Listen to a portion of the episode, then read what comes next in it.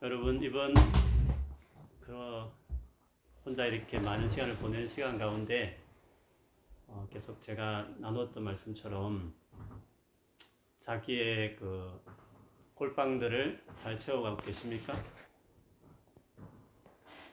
마음은 있는데 아직도 잘 안 되는 분들 계시죠? 포기하지 마시고 아, 이번 기회에 만날 사람도 쉽지 않고 나가기도 끓여지는 이때에 내가 다른 무엇보다도 하나님과의 그 골방을 하나님과 나와 만나는 이 공간, 이 습관을 내가 이번에 꼭 세우겠다. 그런 마음을 꼭 가졌으면 좋겠고요. 네. 그 가운데에서 특별히 음, 생각이 우리의 그 마음과 우리의 삶과 또 행동들을 다스리기 때문에 특별히 하나님 아는 생각들이 나에게 이렇게 젖어들도록 계속 내 삶을 내 마음을 이끌도록 말씀을 특별히 많이 묵상하고 가까이 하는 그런 아멘. 시간들을 많이 가졌으면 좋겠습니다. 네. 이번 코로나스 코로, 코로나 바이러스를 겪으면서 참 예상치 못한 많은 일들이 계속 우리에게 있는 것 같아요.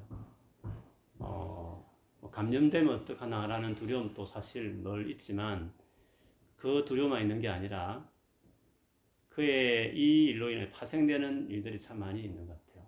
예를 들면 예상치 못하게 한국으로 돌아가는 일들이 어, 생기고 있고 또 올해 세웠던 뭐 계획들 혹은 내년에 세웠던 계획들도 이제 불확실해져 어떻게 되어지나라고 어, 변경해야 될 일들도 자꾸 생기니까 그뿐만 아니라 실제로 이제 직장이나 개인 일을 하시는 분들은 당장 이렇게 몇 달을 계속하면 내가 어떻게 되지? 어떻게 살 수 있을까? 막막해 하는 분들, 또 자기 진로에 대해서 심각하게 고민하는 하는 이런 일들도 같이 있는 것 같아요. 미래가 다들 이제 불확실하게 되어가는 것이죠. 사실 어느 날 갑자기 백신만 발견되면 언제 이런 일이 있었나 싶을 정도로 다 정상적으로 돌아오고 모든 것이 없는 것처럼 되어질 그럴 일도 있을 텐데 지금은 모든 게 불안하고 또 불확실한 그런 일들을 계속 저희가 매일매일 이렇게 어, 보내고 있는 것 같습니다. 사실 이런 마음이 오늘 본문에 있었던 등장하는 이스라엘 백성들이 갖고 있는 마음이었어요. 모세가 오늘 본문에 보면 모세가 그 앞에 보면 하나님을 만난다 해서 시내산을 올라갔는데 한 달이 지나도록 모세가 내려오지 않게 된 거죠. 그러자 순간 모든 백성들이 불안해지기 시작한 겁니다. 왜냐하면 그동안 모세는 그들에게 신과 같은 존재였기 때문에 그렇습니다. 생각해 보십시오. 그 강, 당시 가장 강대했던 바로 왕을 열 가지 재앙을 어, 일으키면서 그 소나기에서 노예로 살던 그 백성들을 건져내고 또 홍해를 탁 갈라서 건너게 하시고 썬 물을 나무 가지를 던져서 달게 하시고 그뿐 아니라 반석에서 심지어 물이 나오게 하시고 200만 명, 300만 명 되는 백성들을 매일 하루 빠짐없이 어, 하늘에서 내린 양식인 만나로 그 백성을 먹인가 한번 생각해 보십시오.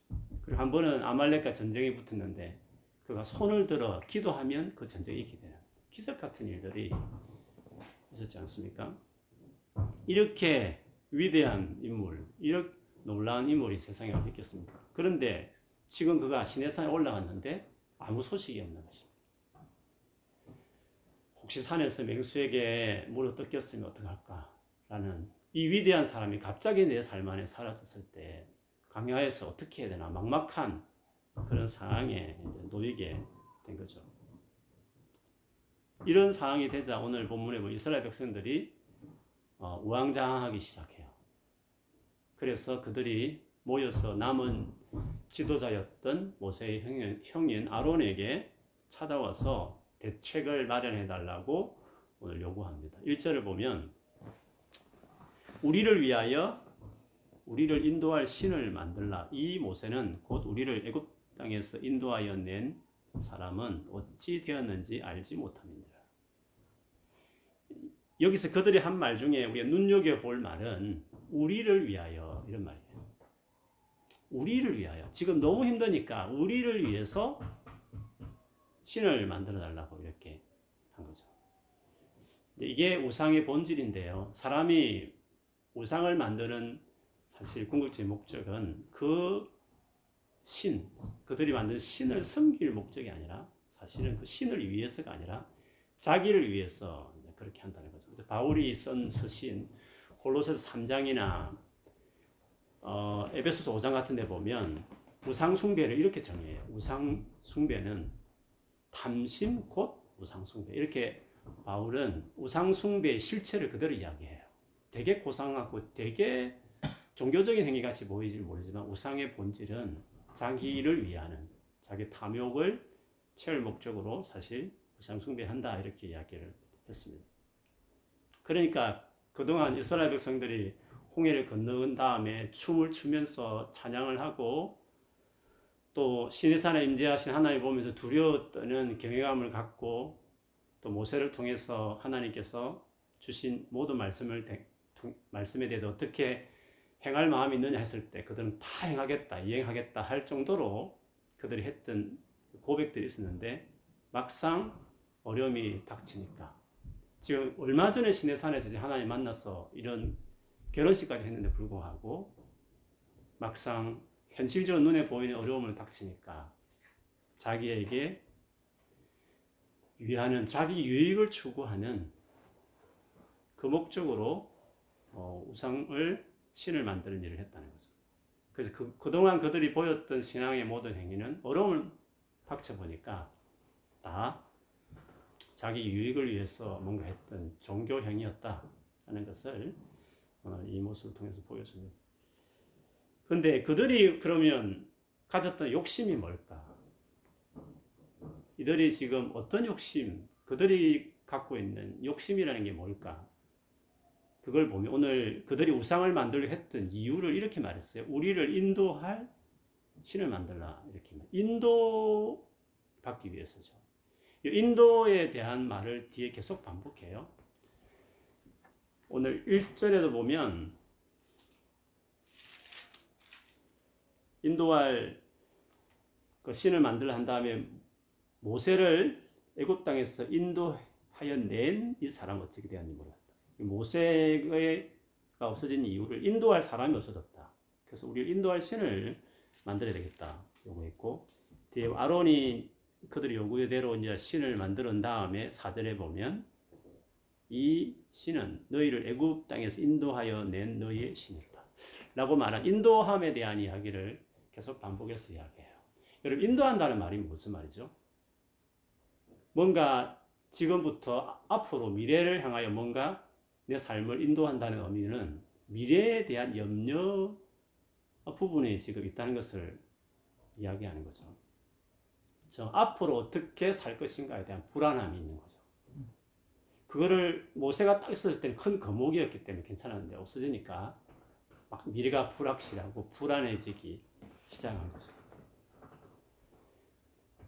그래서 미래가 미래에 어떻게 될 것인가, 앞으로 어떻게 될 것인가, 골몰이 생각하는 것, 특별히 부정적으로 생각하는 그것을 걱정한다, 혹은 염려한다 이렇게 성경은 말해요. 사실 걱정과 염려는 미래적인 거거든요. 그리고 그게 부정적인 거예요.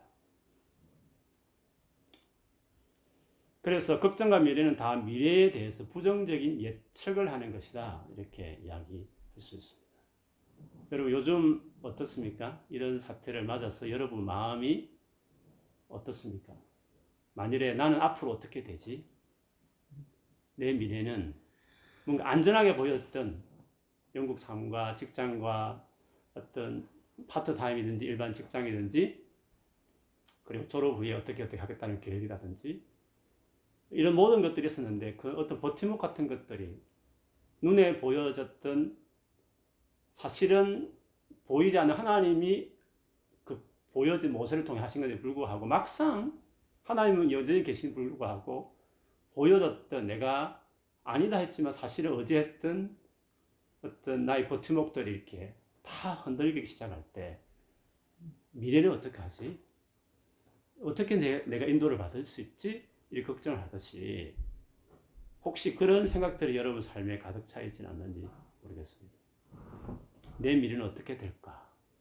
이 생각들로 꽉 차 있는 것이지. 뭐 그런 것도 사람이기 때문에 그런 마음도 갖는 것도 사실이지만 그래 불구하고 하나님은 어떤 생각을 하고 계실까? 이 순간에 내가 하나님 앞에서 어떠한 사람으로 내가 서야 될까? 그 생각이 많은 것인지. 그걸 보면 오늘 우리가 본문에 보면 이스라엘 백성들의 태도가 나의 모습은 아닌지 아니면 내가 더 세워야 할 부분 없는지 생각해 보게 합니다. 하나님께서 이 상황을 다 아셨죠. 그래서 모세에게 너는 내려가라고 이렇게 말씀하셨습니다. 그러면 사실 말씀이 내가 애굽 땅에 인도하여 낸내 백성이 부패하였도다라고 이야기를 했습니다. 여기서 재미있는 것은 하나님께서 이스라엘 백성들을 자신이 인도하셨다고 하지 않고 모세가 인도했다. 네가 인도한 그리고 모세 너의 백성 이렇게 말했다는 것이 어, 좀 이상하게 보여져요. 그 전에는 하나님이 다 인도하시고 하나님의 백성을 했는데 지금 여기 와서는 네, 모세 네가 인도했고 네 백성들이 가라 이렇게 말했습니다. 아마 너무 화가 나고 있다는 것을 이 본문을 통해서 지금 하나님께서 보여주는 거죠. 8절에 보면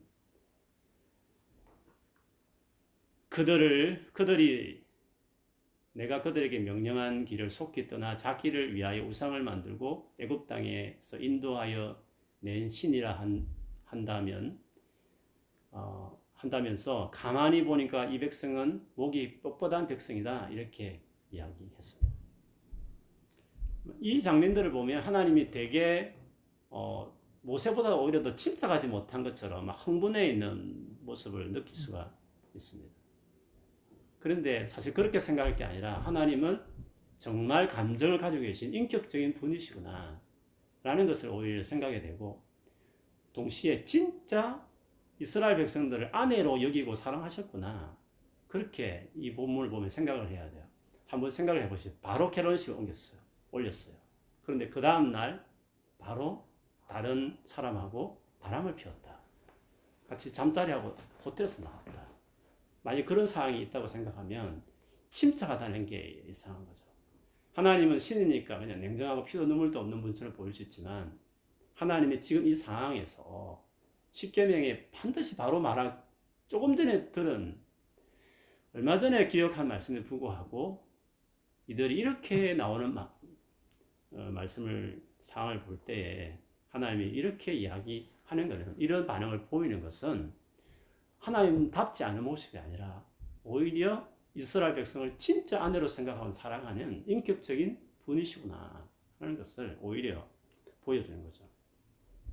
얼마나 마음이 상하고 분노가 치밀었으면 어, 우리가 그렇지 않습니까? 너무 흥분할 때 아무리 침착한 사람도 진짜 가까운 친한 사람이 있으면 그 마음을 그냥 쏟아내면서 좀 기대고 싶고 뭔가 무슨 말이라도 듣고 위로받고 싶은 마음이 들듯이 하나님에게서 자기 친구라고 말한 그렇게 여겼던 이 모세 앞에서 자기의 그 감정을 그, 어, 그러지 않고 그대로 지금 다 표현하고 있는 거죠. 내가 인도한 네 백성. 사실 이 말은 앞에 1절에 보면 이스라엘 백성들이 아론에 가가지고 이야기한 말이었어. 우리를 애굽에서 인도한 모세 이렇게 이야기했거든요. 근데 하나님 그 말을 들으시고 그 말을 백성들이 한 말을 그대로 모세에게 말해요. 네가 인도한 네 백성들에게 가라라고 하나님이 이야기를 하죠. 아마 하나님이 그 말을 그 백성들이 그런 말을 하는 걸 보면서 되게 마음이 상했다 하는 것을 여기서 알 수 있습니다. 그래서 이 마음을 좀 이해해 달라는 뜻, 뜻처럼 10절에 보면 그런저 내가 하는 대로 두라. 내가 그들에게 진, 그들에게 어, 가서 그들을 진멸하고 너를 큰 나라가 되게 하리라라고 말했습니다. 그러니까 나를 그만둬, 가만두란 말이야. 뭐 이런 말이죠. 이 말은 마치 나를 말리지 마. 날 붙잡지 마라. 그냥 그것들을 그냥, 그냥 두지 않을 거야. 이런 표현처럼 말하죠. 굳이 이런 말을 하시는 것은 나를 가만둬 붙잡지 마 이런 말을 하는 것은 붙잡아 달라는 사실은 그럴 마음 아니지만 너무 마음 힘드니까 그런 말을 하는 거죠. 좀 나를 말려달라고 진짜 미쳐버리겠다는 것처럼 그렇게 보여지는 거죠. 진짜 가까운 사람들에게나 이렇게 할 수 있는 것입니다. 하나님이 얼마나 큰 상처를 이 일에 받았었는지 라는 것을 다르게 말하면 진짜 하나님은 자기 이스라엘 백성들을 사랑했구나 하는 것을 여기서 이야기합니다.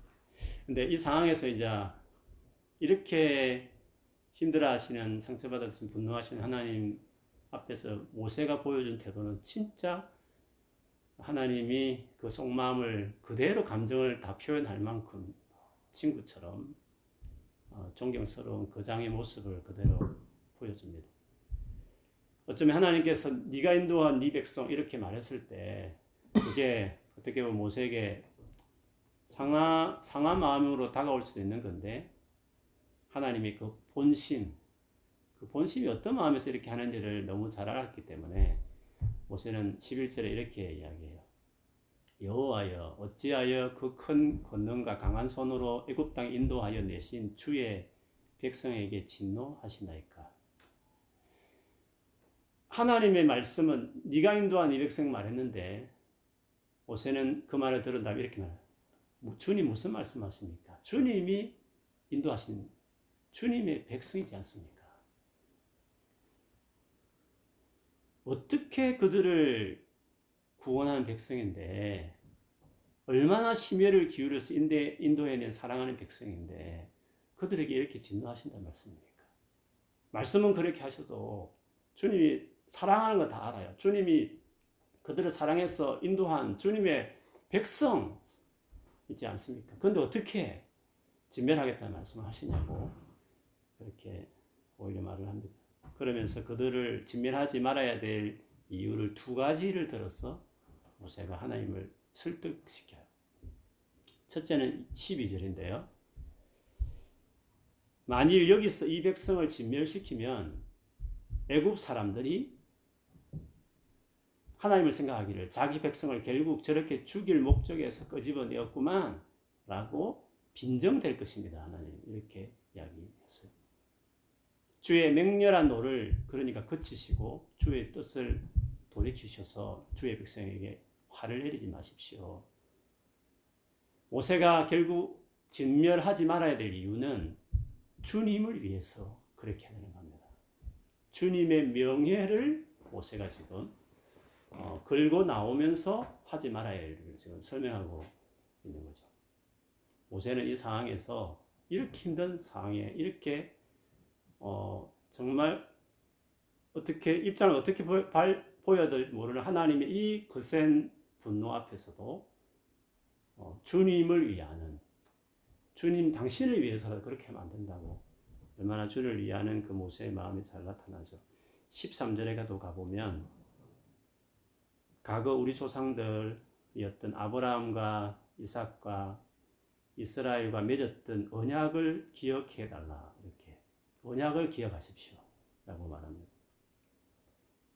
심지어 그때 주님은 주님의 이름 주님의 목숨을 걸고 맹세까지 하면서까지 하신 말씀이 있지 않습니까? 언약이 있지 않습니까?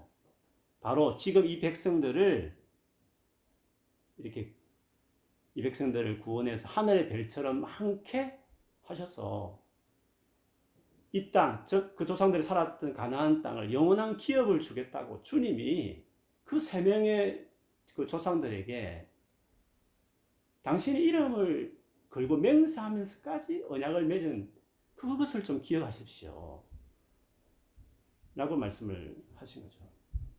사실 이 이스라엘 백성을 구원하겠다는 것은 그것은 갑작스럽게 이루어진 것이 아니거든요. 우리가 뭐 창세기부터 계시록까지 쭉 보면 알겠지만 하나님이 우리를 어, 이스라엘 백성을 통해서 모든 인류를 구원하겠다는 것은 우리 인간을 만들기 전부터 오랜 창세전의 계획이셨어요.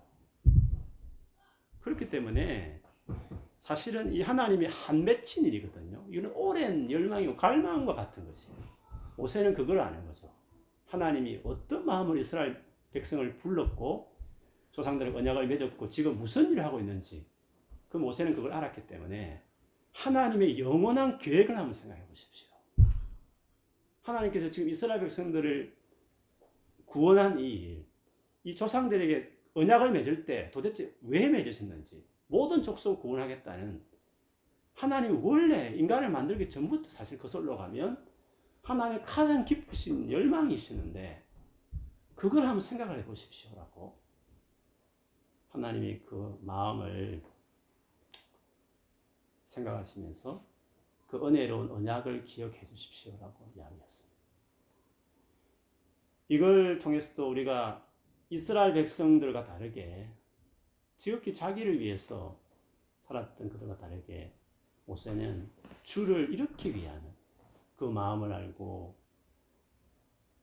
그리고 그 주님의 명예와 그 주님의 영원한 계획에 근거 삼아서 하나님을 이렇게 설득하면서 진노를 내리지 말라고 하시는 말씀. 근데 놀라운 것은 하나님이 그 말을 딱 듣고 사실 그 마음이 주의 마음이었거든요. 너무 화가 나서 한 말이지만 진짜 인격적인 모습을 그냥 그대로 그러지 않고 보내, 보여주셨지만 사실 하나님은 그 모세의 그 말을 딱 듣고 뜻을 돌이켜 서서 멸망시키지 않기를 했다라는 말씀을 하셨습니다. 저는 오늘 그 설교 제목대로 주를 위하여 혹은 반대로 우리를 위하여 이 두 가지 상반된 모습이 이스라엘 백성들과 모세의 모습 속에 나타났는데 이 둘의 차이 중에 특별히 무엇이 차이 나느냐 했을 때 믿음이 있느냐 없느냐의 부분으로 이 둘의 차이를 설명할 수 있습니다. 여러분 믿음의 반대가 뭔지 아십니까? 믿는다 할때 반대말 있죠. 믿지 않는다 이렇게 이야기도 할 수 있겠죠. 그런 말 말고 믿지 않는 것은 뭘까요? 어떻게 하는 것이 믿지 않은 것일까요? 고린도후서 5장 7절에 보면 바울이 이런 말을 했어요. 우리는 믿음을 행하고 그 다음에 반대말을 해요. 그렇게 행하지 않는다 말했어. 우리 믿음을 행하는 것이지 믿음이 아닌 모습을 행하지 않는다 하는데 그 믿음이 아닌 모습을 바울이 어떻게 설명했냐면 보는 대로 행하지 않는다 이런 말을 했어요. 우리는 믿음을 행하는 것이지 보여지는 이대로 그대로 반응하는 것이 아니다 이런 말씀을 하셨어요. 그 믿음의 속성 자체가 눈에 보여지는 그대로 반응하는 게 아니에요. 보이지 않는 것들의 실상이에요. 보이지 않는. 그렇지만 반드시 있는. 그것이 더 중요한 것이 믿음의 특징이거든요. 근데 이스라엘 백성들은 보는 대로 행하는 사람이었어요. 어떻게? 보여졌던 모세가 중요했어요. 근데 모세가 나타나지 않는 거죠. 그러니까 보이지 않던 하나님에 대한 믿음은 완전히 없어지고 보는데 익숙한 보여지면 좋다가 보이는 것들이 어제했던 것들 사라지면 여지없이 이기적인 자기 중심으로 돌아가며 흔들거리는 우리를 어떻게 할까, 인도할까, 미래를 걱정하는 것을 여지없이 추락하는 모습을 보면 그들은 보는 대로 행하는 사람이었죠. 믿음은 보이지 않는 어떤 그것이 자기 삶의 중요한 것을 작동하는 거거든요. 하나님과 하나님의 약속의 말씀이 중요한 거거든요. 그래서 이스라엘 백성들은 모세가 없고 그리고 어제였던 것들이 없기 때문에 당연히 미래는 불확실해지는 거죠. 그 불확실함이 이제 부정적인 예측으로 가다 보니까 결국에는 염려로 시간을 이제 보내게 되는 거죠. 그러나 모세는 보이지 않는 그 하나님의 신실함, 약속, 그 변함없는 그 하나님의 그분의 성품과 그분이 계획하신 언약들 이것들이 그에게는 중요했던 거죠. 믿음의 사람은 확실히 불확실한 상황을 만나면 표가 나요. 불확실한. 즉, 보이는 것들이, 버티목들이 막 흔들거릴 때, 그때 믿음이 나타나요. 버티목들이 다 든든할 때는 잘 몰라요. 다 찬양해요. 하나님을 경외하고, 말씀대로 살겠다 다 그래요. 근데 버티목 같이 보여지는 것들이 없어지기 시작하면 그래서 미래가 불확실하기 시작해버리면 그때 이제는 보이는 것들을 어디 했는지 안 했는지가 그때 딱 나타나는 거죠. 믿음의 사람은 즉 보이는 것에 의지하지 않고 보이지 않는 하나님과 약속의 말씀에 클릭된 사람들은 설사 보여지는 어떤 인간적인 것들이 없어지고 흔들려 버려도 믿음의 사람은 두 가지 반응을 보여. 현재 삶 안에서 평강이 있어요. 그리고 미래에 대해서는 부정적인 생각을 하는 것이 아니라 소망하는 마음이 여전히 있어요. 왜? 하나님은 언제나 당신의 백성들에 대한 좋은 생각을 계획을 가지고 계시지 그렇지 않고 부정적인 생각을 가지지 않는 거잖아요. 그래서 보이지 않는 하나님을 신뢰하는 사람은 현재를 볼 때에도 그분들의 평강이 있고 미래에 대해서도 네거티브적인 어떤 방향성으로 자꾸 자기 생각을 끌고 가서 걱정하고 염려하지 염려하는 게 아니라 뭔가 소망을 가지고 있어요. 잃지 않는 게 있어요. 현재는 평강, 미래는 소망이에요.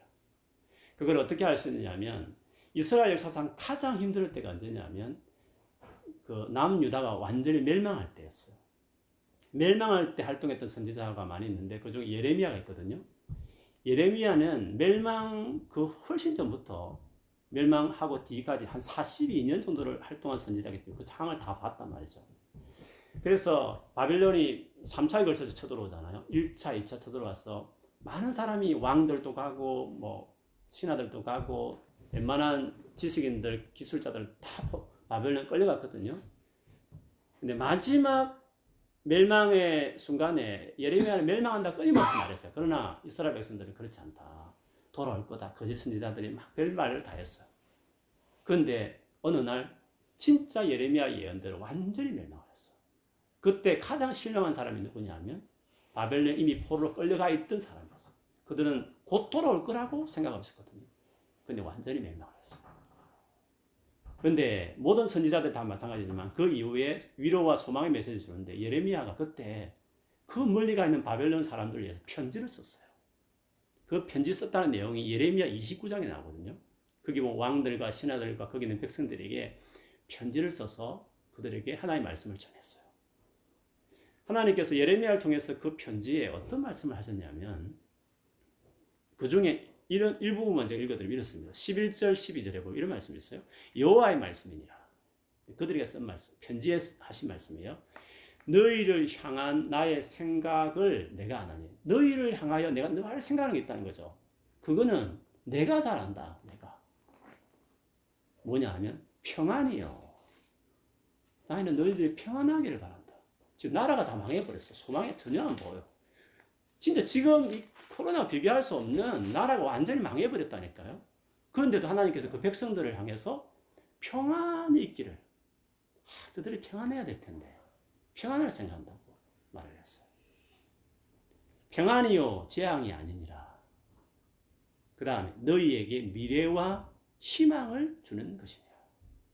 미래가 장래의 희망, 소망을 주려는 것이다. 그게 하나님이 늘 생각한다 그랬어요. 그러니까 그런 하나님을 믿는 사람은 현재는 평안해야 되고 미래는 소망이 있어야 돼요. 물론 뭐 불안함이 같이 섞여 있지만 제가 말한 것은 주도적인 어, 마음을 말해요. 현재는 평안, 미래는 소망이 있어요. 그래서 주님이 주문을 해요. 너희가 내게 부르짖으며 내게 와서 기도하면 내가 너희들의 기도를 들을 것이요 너희가 온 마음으로 나를 구하면 나를 찾을 것이요 나를 만나리라. 이런 말씀을 하셨습니다. 평안과 소망을 말하는 것을 보십시오. 현재는 평안, 장래는 소망. 이게 믿음을 가진 보이지 않는 그리고 반드시 미래는 약 하나님 말씀하신 그 약속과 계획대로 되어진다고 믿는 사람들이 갖는 미래는 그렇기 때문에 하나님 약속의 말씀이 이루어질 미래이기 때문에 그대로 반드시 될 것이기 때문에 미래를 생각해 보면 소망을 갖게 마련이죠. 그래서 히브리스 11장이나 믿음의 장에 보면 믿음은 바라는 것들의 실상이요 보지 못하는 것들의 증거다 했어요. 바란다는 것이 영어 성이면 호흡돼 있어요. 믿음은 소망과 관련돼 있어요. 믿음이 있다는 것은 소망이 있어야 되는 거거든요.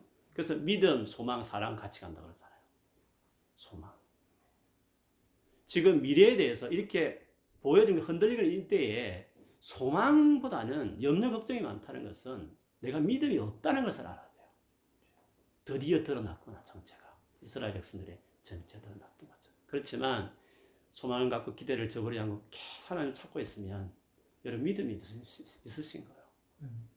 지금은 그렇게 보내야 되는 거예요. 아멘. 그 그런 믿음이 하나님을 기쁘시게 하거든요. 11장 6절에 보면 믿음이 없이는 기쁘시게 못한다 했잖아요. 하나님은 이런 상황에도 당신을 신뢰하는 것을 믿는 걸 기뻐하는데 그 믿음의 내용을 6절에는 그렇게 설명해서 하나님께 나아가는 자는 반드시 그와 계신 것과 자기를 찾는 자들에게 상 주시는 이심을 믿어야 될지니라고 했어요. 아멘. 여기서 나아가는 자, 그를 찾는 자, 하나님을 가까이 하는 거죠. 그 믿는 대상인 주님을 그렇게 하면 그분은 살아계신 분이기 때문에 반드시 상을 주신다. 반드시 미래에 미래에 우리를 위해서 뭔가 준비한 것을 주신다. 그러니까 미래를 소망하는 마음을 갖는 게 너무 당연한 거죠. 이번 어, 이 사태 속에서 내가 지금 보여주는 나의 행동과 마음가짐은 이스라엘 백성의 편에 가까운가, 모세의 편에 가까운가, 자기를 살펴봤으면 좋겠습니다. 그리고 그 나의 믿음의 현 주- 주소에부터 시작해서 내가 믿음을 키워야 되겠다. 음. 앞으로 더 어려움이 있을 수 있잖아요. 사실은 더 힘든 일이 더 있을 수 있거든요. 전 세계적인 현상이 아니 개인적인 어려움이 있을 수 있잖아요. 제가 예를 들었지만 만약 개인적으로 우리 집에 가족 중에 누가 암 걸린 사람 발견되면 어떻습니까? 코로나보다 더 무서울걸요? 내 개인이 만약 그런 일이 있으면 어떻게 되겠어요? 그런 일이 뭐 없어야 되지만 모르는 거잖아요. 우리 개인에게 얼마든지 이거보다 더 훨씬 죽음의 위기를 겪는 어려움들이 우리 살다 보면 많이 있거든요. 그때마다 막 흔들거릴 건가요? 어떻게 해야 되겠어요? 믿음이 중요해요. 믿음은 현재는 평강하고 미래는 소망이 있는 거예요. 왜? 보는 대로 행하는 사람들이 아니라 보이지 않지만 보이는 것보다 더 확실하신 하나님과 또 모르는 미래의 일이지만 미래는 하나님의 계획한 약속대로 그대로 미래는 이루어지고 어, 어, 나아갈 것이기 때문에 그, 막, 그 약속의 말씀에 자기 마음과 인생을 두고 살아가는 사람들은 항상 미래를 생각할 때 소망을 갖게 돼요. 아멘. 미래는 하나님이 영역이니까 하나님이 일하실 그것도 당신 은혜로운 그 계획대로 일하실 시간이니까 내 개인의 삶에도 우리의 장래 우리 세상을 향해서도 마찬가지죠. 그런 점에서 이번 기회에 믿음을 키우세요. 아멘. 믿음을 키우기 위해서 계속 말해왔던데 하나님 그분을 상대하는 공간과 시간인 그 상징적인 단어 골방을 세우세요. 그리고 믿는다는 것은 그냥 신념이 아니거든요. 아, 믿어보자 이렇게 되는 게 아니라 하나님에 대한 아는 지식이 있어야 돼요. 그래서 하나님을 알아가는 말씀을 진짜 묵상하고 기도하면서 주님 머무는 시간을 이번에 많이 보내요. 코로나 묵상하지 말고 뉴스 너무 많이 보지 말고 그 보면 알아요. 여러분 잘 아시잖아요. 이번에 한번 개인적인 관리를 잘해요. 아멘. 하나님을 잘 알아가는 시간. 그렇게 하시면 이번만큼 좋은 시간이 없어요. 이, 사, 이 사건이 없을 때는 우리를 부르는 사람도 많고 가야 할 장소도 많고 파티도 많고 모임도 많았어요. 그러나 지금은 완전 피지컬하게 그렇게 만날 수 없도록 그렇게 사회가 지금 그렇게 되어 간 거잖아요. 환경을 만들어 줬으니까 이때 하나님께 나가서 네. 음, 믿음을 키우세요. 그러면 이 상황이 지나가고 나면 어, 우리는 마지막까지 믿음의 삶을 살고 설사 개인의 삶에 예기치 못한 어려움을 만나도 우리는 믿음의 의연한 모습을 보이며 살아갈 수 있는 그 놀라운 것을 이 시간에 기를 수 있어요. 그러니까 이걸 반드시 선용해야 돼요. 힘들게 불안하게 생각하지 말고 이번에 진짜 하나님의 백성으로서 모세 같은 믿음의 사람으로 나를 세우겠다. 다짐하고 하루하루 그렇게 선신하시면 진짜 좋은 시간이 될 거예요. 그리고 이 상황, 이 사태도 주님의 손에 있어요. 그러니까 더더욱 이것을 놓고도 하나님 기도해야 되겠죠. 그렇게 하셔서 정말 이 순간을 어, 한력의 선을 이루는 방향으로 반드시 우리 꾸미는 교 식구들은 그렇게 만들어 가야 될 줄 믿습니다. 네. 그렇게 축복합니다. 예, 우리 같이 한번 어, 기도하십시다. 오늘